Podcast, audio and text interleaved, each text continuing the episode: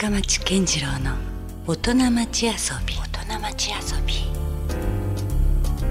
さあ、えー先週に続きまして今夜も遊びに来ていただいているのは九州大学芸術工学研究院の准教授瀬野竹原さんです。今夜もよろしくお願いします。よろしくお願いします。まあ今夜はですね、えーまあ瀬野さんには遊び心についてね、はい。ちょっといろいろとお伺いしていきたいなと思ってるんですけども、はい。まあその前に簡単にちょっと復習をすると瀬野さんは、えー、旧大で、まあ、いわゆるこう知覚心理学はい。を専門にされていらっしゃってて、えー最近でいうとこの公文写真書未来は決まっており自分の意思など存在しない心理学的決定論というなかなか、えー絵というタイトルのね、はい。本も、えー出執筆されていらっしゃるということなんですが、まあ、そんな瀬能さんは、えー何かこう普段はい。趣味というか、はいその遊んでることってあるんですか、まあ大きく趣味らしい趣味と、うん。えっと趣味と仕事が一緒だっていう面があって、まあおーなるほど。2個ですかね。はい。なので心理学自体が、うん。まあ趣味というか、うん。本を書くことだったり心理実験をやって、うん。データが出てきて面白いとかですね。うんそういったそのあとはす面白い論文が出たらそれを読んで、うん。自分なりにまとめるとかですね。うん。そういうのがまあ趣味っちゃ趣味なんですよね。うん。なので仕事まあがもう趣味、線ですよね、はい。それはねある意味。それそういう意味の趣味と、うん。あともう一個多分完全にいわゆる一般の人が思ってる趣味っていうのは、うん。まあ、プロレスかなと思います、ね。おおまた全然飛躍しましたねはい、うん。プロレスが小4から30年ぐらいもう嫌いになった瞬間がないですね。あもうそれ小学校3年生以来ずっと好きなんですね。あ小よ小4から小四から。はい小4からずっと好きですね。えきっかけ何だったんですか？ああの深夜まで結構勉強させられてるような家だったんですよ、まあ、ちょっと先週も言いましたけど、ね先週ちょっと異常に勉強させる家でうんそれで当時日本テレビが土曜日の深夜1時から、うんあのプロレス中継っていうのやってたんですよね。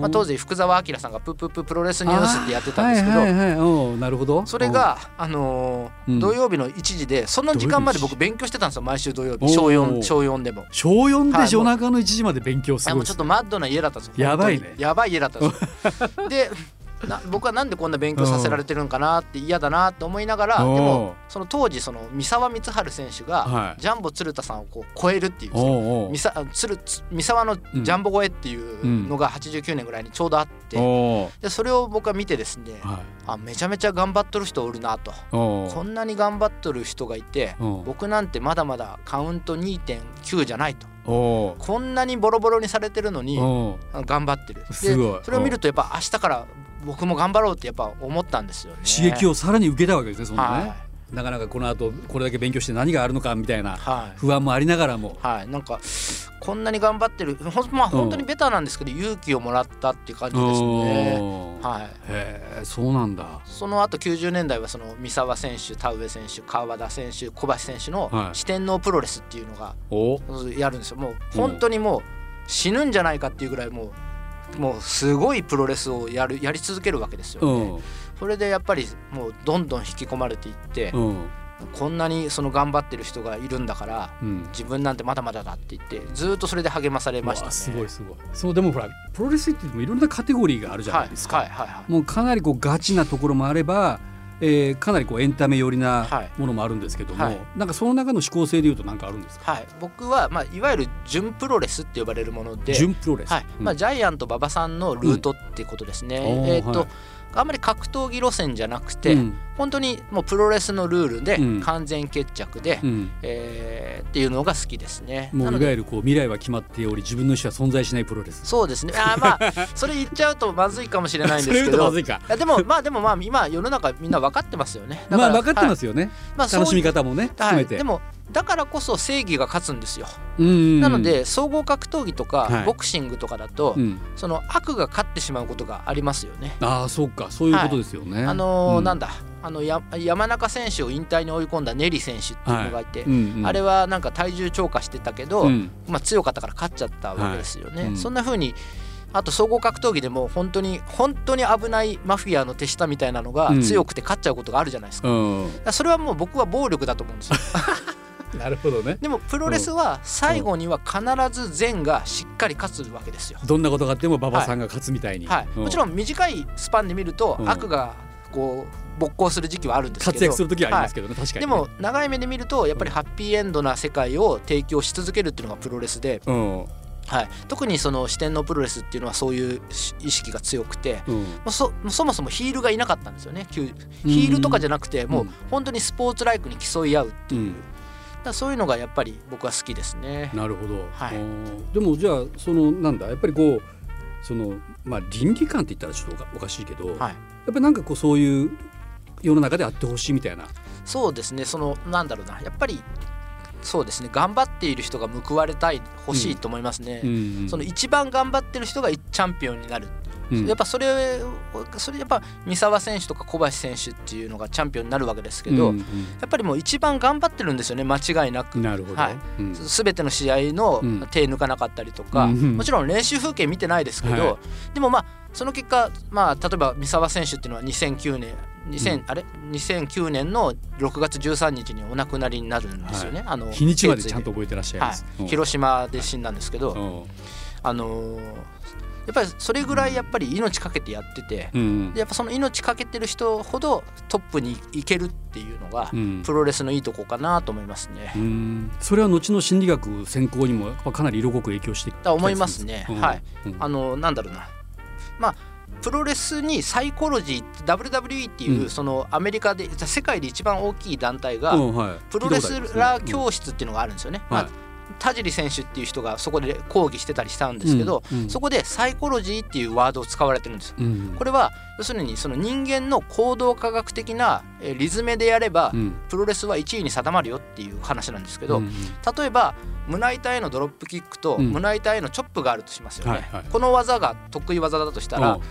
どっちが痛いと思います？まあ普通に考えるとドロップキックの方が痛いですよね、まあ足だしね。っていうことは先にチョップを打つべきだっていうことなんですよ。う。ん先にチョップを打って、うん。その後ドロップキックを打たないと、うん。ドロップキックを打った後のチョップだと説得力がないんですよ、なるほど。うん。これをうん。WWE ではサイコロジーって呼んでます。ほう。だ先週言ったように行動行動っていうのが、うん。刺激と反応 S と R のうん。スティミュラスレスポンスの組み合わせだっていうのをうん。理解していれば、うん。それがサイコロジーなんですけど、うん。それを理解していればどう振る舞うべきかっていうのが分かると。なる相手をだから心理的にある程度追い詰めることもできるわけそうでよ組みですすね行動の順序的に組み立てることができる、うん。もう一個例を出すと、うん。えっと、例えばが頭部へのキックうん。が決め技。それで試合を終える人がいるとしますよね、うんそうするとその選手は序盤で相手の足を攻撃するべきなんですよ。うん足が痛いと足立ちあの膝立ちしたりとか、うん。かがんだりするので、うん。頭部が下がりますよね。はい。でその頭部下がった頭部に決め技の顔蹴りを入れれば うんそそれがサイコロジーなんですよ。なるほど、ど流れがちょっと見えた今。はい。うんうんでそれがそういうのがやっぱプロレスと心理学っていうのはこう似てるというか、ねまあ、表裏一体というか同じかなと思いますね。効果も含めてねこうすればこうなるじゃないけど。はい。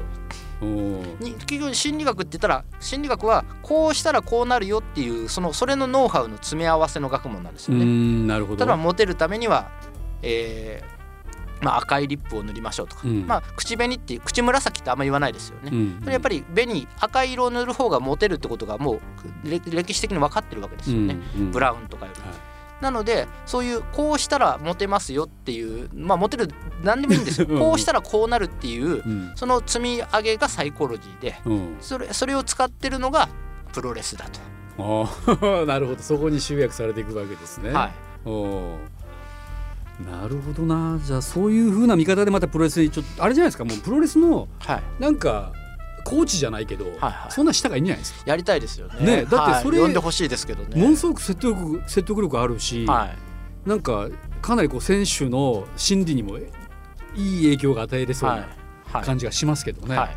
うん。例えばそのあの反則で終わらせ相手が正義の味方が反則をして終わり終わらす終わるっていうシナリオを書きたい時には、正義の味方が入場してるところをぶち壊して乱入するっていうそういうはい。実はストーリーもその正義なのに反則するためにはい入場で乱入されておけばうん。怒ってるはずだから、うんうん。怒ってるんだから反則を正義なのに反則をするっていうそういう一連のこう A ならば B こうすればこうなるっていうのをちゃんと敷き詰めればうん。やっぱそれが人気が出るあのコツらしいんですよね。なるほどね。うん。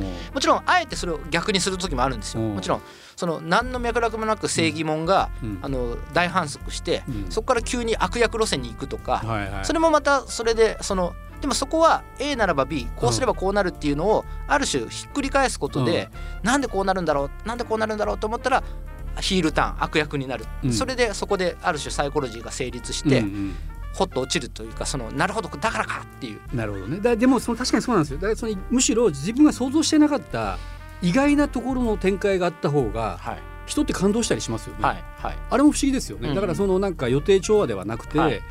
あれっていうところになんかこう思わぬはい、ワクワクドキドキ感がうんうん。潜んでたりしますよね。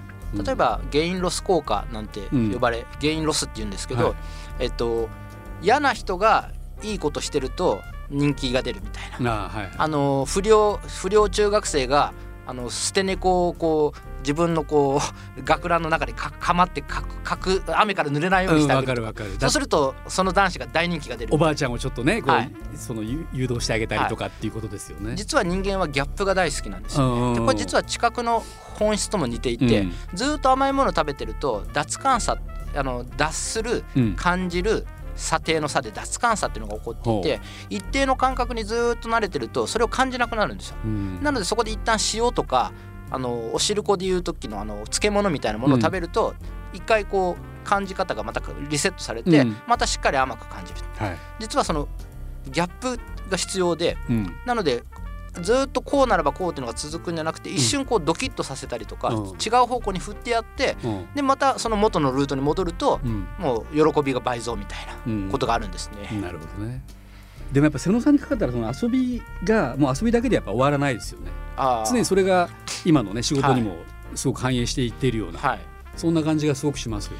なそうですね。映像とか、まあ、映画とかをまあうん。見ますけど、例えば今「新エヴァンゲリオン」とかも3回ぐらい見てますけど。結構見てますね。はあのまず普通にファンとして、い。はい。あのフラットな目で映像として楽しむうんのが1回目で,、うんで2回目はあのどこにどういうこう効果心理心理表現があって、うんそれがどう、えー生きてるかっていうのをこう分析しながらうん。見たりします、ねなるほど。そのクリエイターとしての安野さんっていうのはじゃあ瀬野さんにはどういうふうに映ってます？いやー多分いやまあすごい天才もちろん天才だと思いますし、あのすめちゃめちゃ考えてると思いますけど、うん。まあ相当生きづらいだろうなと思いますね。あはい、あ、まあね。心理学のうん。なんていうのノウハウ相当勉強されてると思うし、うんうん。あのプロが見てもそのいわゆる心理学的な学術的なうん。ことをたいろいろ知ら学ばれてると思いますね。でだだからこそまあ生きづらいだろうなと思いますね。だからうつ病になったのは必然かなと思いああます。そういうのもあるのかもしれないですね。はでまたこうそのアングルとかそういうところにもものすごくこだわりが強いじゃないですか。はい、それってやっぱかなりこの知覚心理学にもはい、当然あります、関わってきますよね。はい、うちは画像設計学科っていうそのそまさにクリエ監督であったりうん漫画家であったりを作るわけですけど、うんまあ漫画でもアニメーションでもあの監督は神になれるから、うん。全てのアングルとか、うん。そのえーカットの秒数とか全部決められるわけですよね。うん。なのでもちろん一部の天才は感覚で作って成功するんですけど、うん。そのそこまで天才じゃなくてもそのノウハウをノウハウをみんなで共有して、うん。あのー誰でもある程度まではいけるっていう風にするような映像効果と心理映像効果における心理量を心理量っていうのはその例えば感動させたら、うん。させたいって映像で実際に感動した量っていうのをまあな涙とかですね、涙の量とかうん。心拍数とかから測ることができると。でうん。誰でもある種科学的なアプローチである程度の作品が作れるようになりますよっていうのを、まあ、僕は画像設計学科っていうところでうん。提供してると、うん。そういう形になりますね。なんかその話をお伺いしているともう。AI とかでもはいある程度作れそうですよね。はい。AI あその本にもあるんですけど、は AI があのレンブラントうん。の絵をこうたくさん学習して、おーえー世の中になかった新型のレンブラントの絵っていうのを AI が描ける時代なんえーですごい、うん。ただでさえちょっと緻密な絵ですもんねレンブラントってね。でうん。でまあ、例えば他にも AI の美空ひばりさんとかですね、うんうん。あの紅白で物議かもしましたけど、ああいうのが作れるような時代になってきて、うん。で今本当 AI が売れ線の曲を書くっていうようなこともできるわけです。よそれはどう思ってます？瀬能さん。それはちゃんと未来がある話なんですか？えーそことうん、それはそ,、っちのベクトルで行くのは全然いいと思いますけれど、まあ、だからといってに人間がいらなくはならないなと思います。うん。例えば、えー、と AI で将棋も AI に勝てる人間っていないじゃないですか、うん。チェスでもそうですけど。でもね羽生さんの50歳になってまだ頑張ってるドラマとか、にうん。あの藤井君の藤井さんの,、はい。あのこれからグイグイ行くぞっていうとことかっていうのは、うん。やっぱそれはそれでドラマがあったり、うん。魅力がありますよね。うんやっぱり人間が一生懸命まあプロレスに戻ってきちゃいますけど、はい。人間が一生懸命やってるでその作う品ん。っていうそういう全部のバックグラウンドも含めたうん。人間の作品と、うん。まあ、AI が作る作品っていうのは、まあ、違うんじゃないかなと思いますね。なるほどね。そこはやっぱり明らかに違うみたいなところあるんですもんね。今だからその顔を出さないその VTuber みたいな方たちが、はい。その音楽作曲してますよね、うん。アドさんもそうだし、はい。まあその夜遊びさんとかもあんまり自分で出ずに、うん。あのまあアニメーションとかで、うん。あの PV 作られてますよね。まあそういった作家の作家性っていうのがどんどん失われていく時代なのかもしれないんですけど、うん僕は必ず反動が来ると思うんですよね。またやっぱり作家が顔を出してうん。生の声で伝えるのがいいっていう反動は絶対来ると思います。うん。うんわかります。なんかそのデジタルの利便性に対してやっぱりアナログのねはい。なんか温まる感じがいいとかね、やっぱその常にありますよねはい。振り子現象というか、うん。でも一方で AI がめちゃめちゃいい曲書くようになってくるのも多分事実だと思います。うんもう AI 作のすごくいい曲っていうのが世の中にめちゃめちゃ溢れる時代理も論上はできるってことだもんねですね。うんてかもうもうほぼそういうのは間違いなく来ると思います。うんうんうんはい。うんまさかのプロレスファンというねあーこともちょっとそうですかね分かってきましたけど、はい。なんか他にもあったりします？こういう遊びで言うと。遊びで言うとまあやっぱり心理実験とか、うんえーコンテンツをとにかく見ますね。だからうんアニメ、アメリカのドラマ、うん映画、うん。多分これを異常な本数見てるんじゃなないるほどかなと思いねます。そんな中でなんか最近引っかかったものとかあります？なんかこれはちょっと。今までなかったなとか。うん。まあ今シンプルに映像として面白く見てるのはブレイキングバットっていう。ああ僕もハマりましたよ、みはい。全部見ましたよ。僕まだ全部見てないんですけどまだまだシーズン2ぐらいなんですけど、うんまああれは本当に心理描写が巧みですよね。確かに。そのうん。あーなんだろうその主人公がこう、何も考えられずにただただ困惑してるみたいな時に、うん。あの純音ピーンポーンっていう音がうん。背景ですごい大きい音で鳴ったりとか、あともうストーリーとは全く関係ない医者のそのなんかカレーかなんかシミうん。をこうクローズアップして、うんうん。その主人公がもうなんていうのかな気が動転してるみたいなのを演出とか、あー結構見てま分析してますね、はい。早速ね。まあうん。そういう見方で見てうん見てるんで、うん。そういうそのあのあのドラマは多分心理描写っていうのにこういう方法があるよっていうののまあなんていうか詰め合わせボックスみたいになってああでもそういうとこあるかもしれない。うちの学生にはそのこういう心理描写にはこういう表現があるよっていうののまあサンプルとしてうん。あれは見たらいいんじゃないかなと思いますね。なるほどね。うんそっか。そういうのがやっぱいろいろとボロボロ出てきまきますねじゃあね、はい、特にその映画評論しようとかは思わないんですか？あ思ってはないですうね。んそうですね。うん。そそうまあそそうですね、うん。それを職業にしてなくても、うん。今のところ心理実験というかそのそうですね。心理評価でその心理評価の結果をベースにし映画評論とかうん。そういうフロンティアに行けなくもないんですけど、ねそのアプローチも面白いなとちょっと思ったんですけど、ねはい。うん。なんかチャンスとかあればうん。やってみてもいいなと思いますね。うん。はい。なるほどね。まあだからかなりその領域がまあ広いわけですもんね。もはい。うだって人間に関することはもうありとあらゆることに手が出せそうですもんね。そうなんですよね、うん。心理ですからね。こ心の断りなんで。いや本当です。よ。これね何でもでき何でも首に突っ込めることがねできるんですよね。うん。本当に何にでも。からもうそのなんかこうすごい社会的なこうすごいシリアスなところまで。はい。何でもなんかそこって研究対象ですよね。はい。うんどうですか？そんな瀬野さんがまあ例えば今の専門分野ということでねはい。これからまだまだこういろいろやってみきたいうんうん。こと？はい。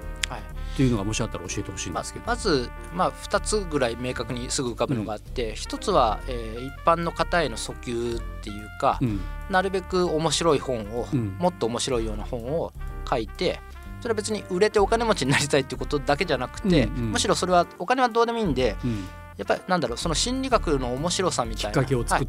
まあまあうん。ポップな面だけじゃなくて、うん。なんか意外と面白いねみたいな、うん。なんかちょっとなんか本でも読んでみようかね、まあ、いろんないい本がたくさん世の中にその心理学の本で、僕の先輩の下條慎介先生であったりとか、うん。いわゆる本当心理学の名著ってたくさんあるんで。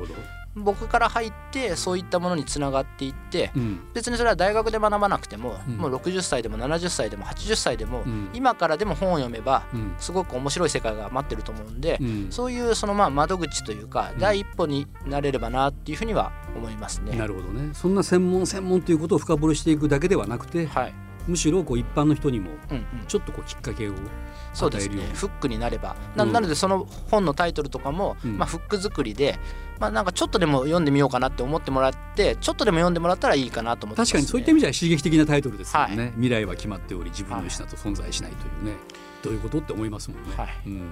でもう一個の,、うん。あの目標というか今後の課題はですね、はい。やっぱり、まあ、学生がやっぱついているんで、うん。セノラボっていうところにですね博士課程の学生がうん。2名ほどいるので、うん。まあ、それの更新の指導というか育成ですね、うんなるほどね。はい。うん。なるべくそのまあベクションっていうのがそんなにメジャーなものじゃないと。まあああまり研究されてる方はそんな多くはないんですか？世界中にはいっぱいいるんですけど、はい。自己移動感覚自分が移動して感じるのは世界中にいっぱいいるんですけどまあそんなにはいないですね。だから僕もつい先日そのベクションで言うとですねなんかあの電車に乗ってこうまあ,、はいはい。あの何両かよ横にはい。平行に走ってるとこなんですけど、はい。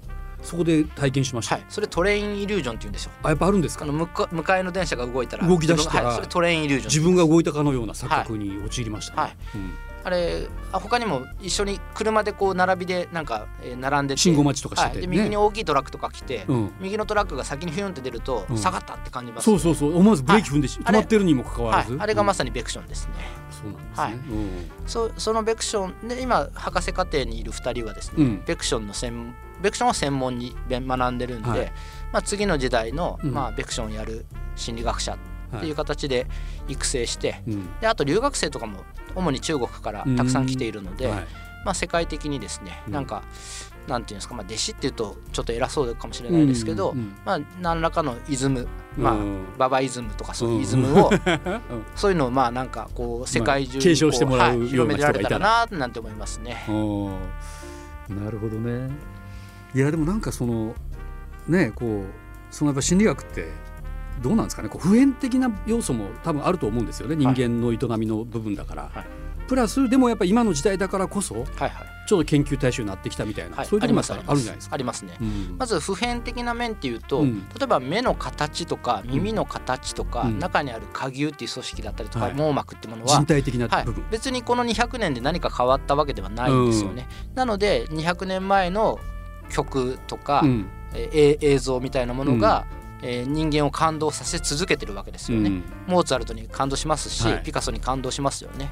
そういう意味でやっぱ人間の普遍的な部分っていうのは確かにああります。ね。でも一方で、うん。えー SNS 例えばはい。Twitter とか、うん。Facebook とかうん。でそういう最新の、まあえー10プラットフォームですね、うんうんはい、そういったものをつのその上で現れる心理的なものをうん。調べようっていうのも心理学の一つのトピックなんですね。うん例えば、えっとあの Facebook でこれうん。勝手に、Facebook がの運営側が勝手にやってすごい問題になったうん。実験があって、はいはい。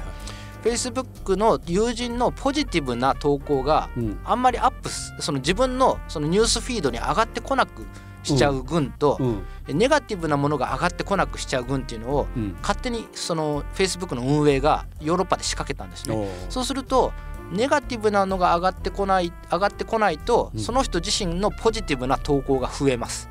うん。でポジティブな他人の投稿が上がってこないと、うん。その人自身のポジティブな投稿が減るってことが分かったんですよ。でそれってまさにまあまあ要するに周りがポジティブだと自分もポジティブになって、周りがネガティブだと自分もネガティブになるっていう、まあまあすごくあ当たり前の心理効果うん。なんですけど、うん。それが Facebook っていう一つの新しい時代の最先端のプラットフォームでそうなったよってことがうん。分かったってことうんです。うん。でまあそこから例えばまああんまりツイッターとかで悪口とか愚痴とか、そういうものばっかり言ってるとまあえっ、とよろしくないよとかですね、そういうそのまあまあ結局普遍的なメッセージに戻ってくるんですけど、うんうん。まあそういう新しいプラットフォームを使った心理実験というのは常にうん。やられてます。うんうんなので多分そのうちまたクラブハウスの心理実験とか、なるほど。そういうのが多分出てくると思いますうね。ん。常にそういうこうツールっていうのはどんどん変わっていくし、はい。まあ、ある種のこう人間の拡張機能みたいなねはい。そういう要素もメディアって持ってますからね、はい。それによって当然また人間に影響を与えるというか、はい。なんかまさに今の言うと人間関係がどんどん可視化されていってることが、はい。すごい逆に言うとストレスになってるケースもあるし、まあ、それがまあね便利だいいと思ってる人もいるし、まあ、人それぞれまたね、捉え方も違いますしね。面白いですよね。うん。そのうん SNS でつながるってしまうから、うん。あの装飾化が進むとかありますよね、うん。男性のうん。装飾男子化が進んでるのは、うん。SNS と関係があるみたいな。それはどういうことなんですか？まあ要するに、うん常に僕たちって高3ぐらいまでクラスメートいいるわけじゃないですか、であんまクラスメートに告白できないから、うん。卒業式の日にこう告白合戦みたいになるわけですよね、んまあ、僕男子校だったから、はい。まあ、かつ童貞だったんであ関係ないことなんで、うん。無縁のことなんですけど、はい。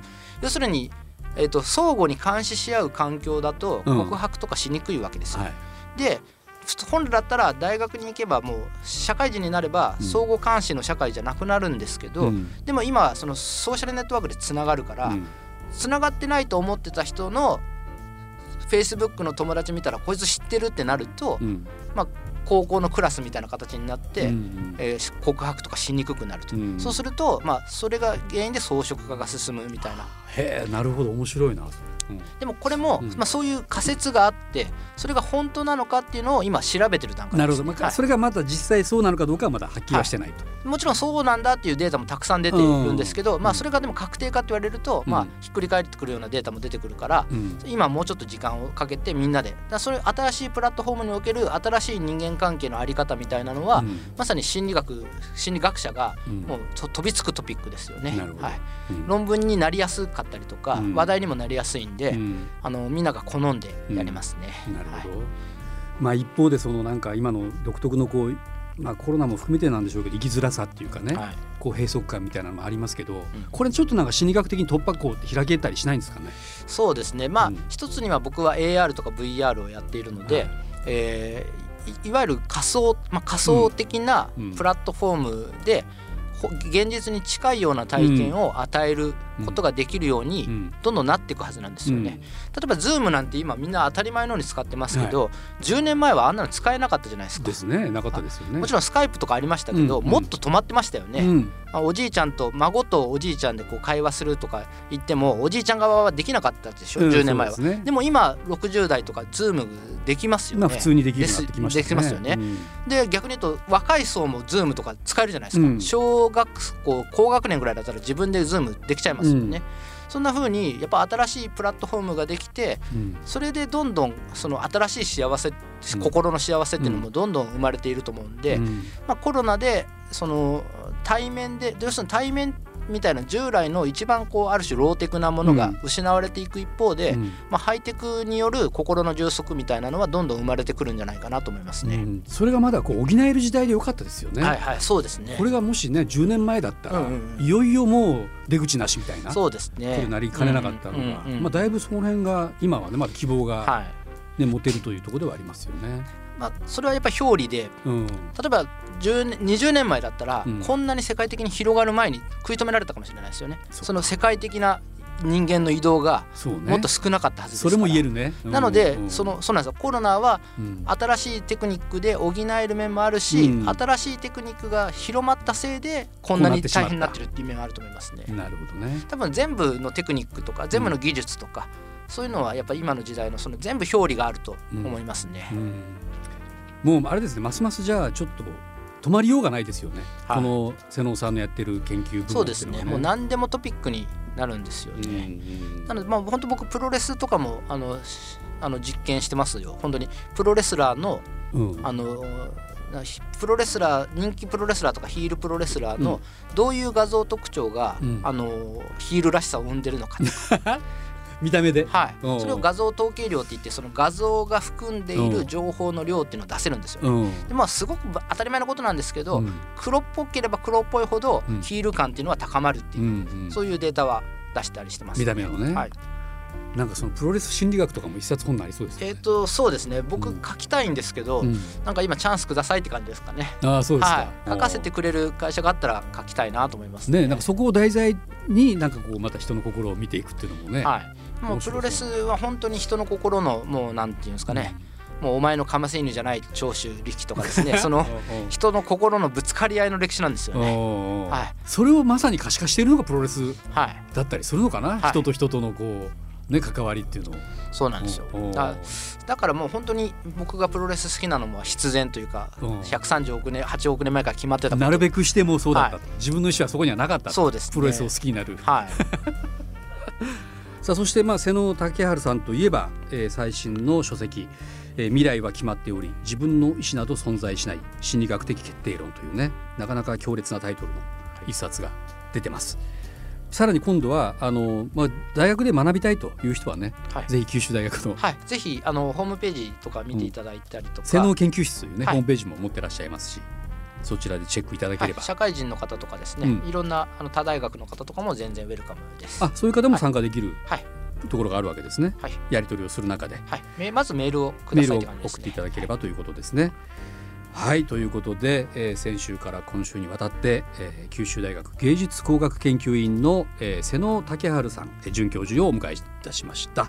ということで2週にわたってありがとうございました。ありがとうございました。Love FM Podcast. ラブ f m のホームページではポッドキャストを配信中スマートフォンやオーディオプレイヤーを使えばいつでもどこでもラブ f m が楽しめますラブ FM.co.jp にアクセスしてくださいね Love FM Podcast.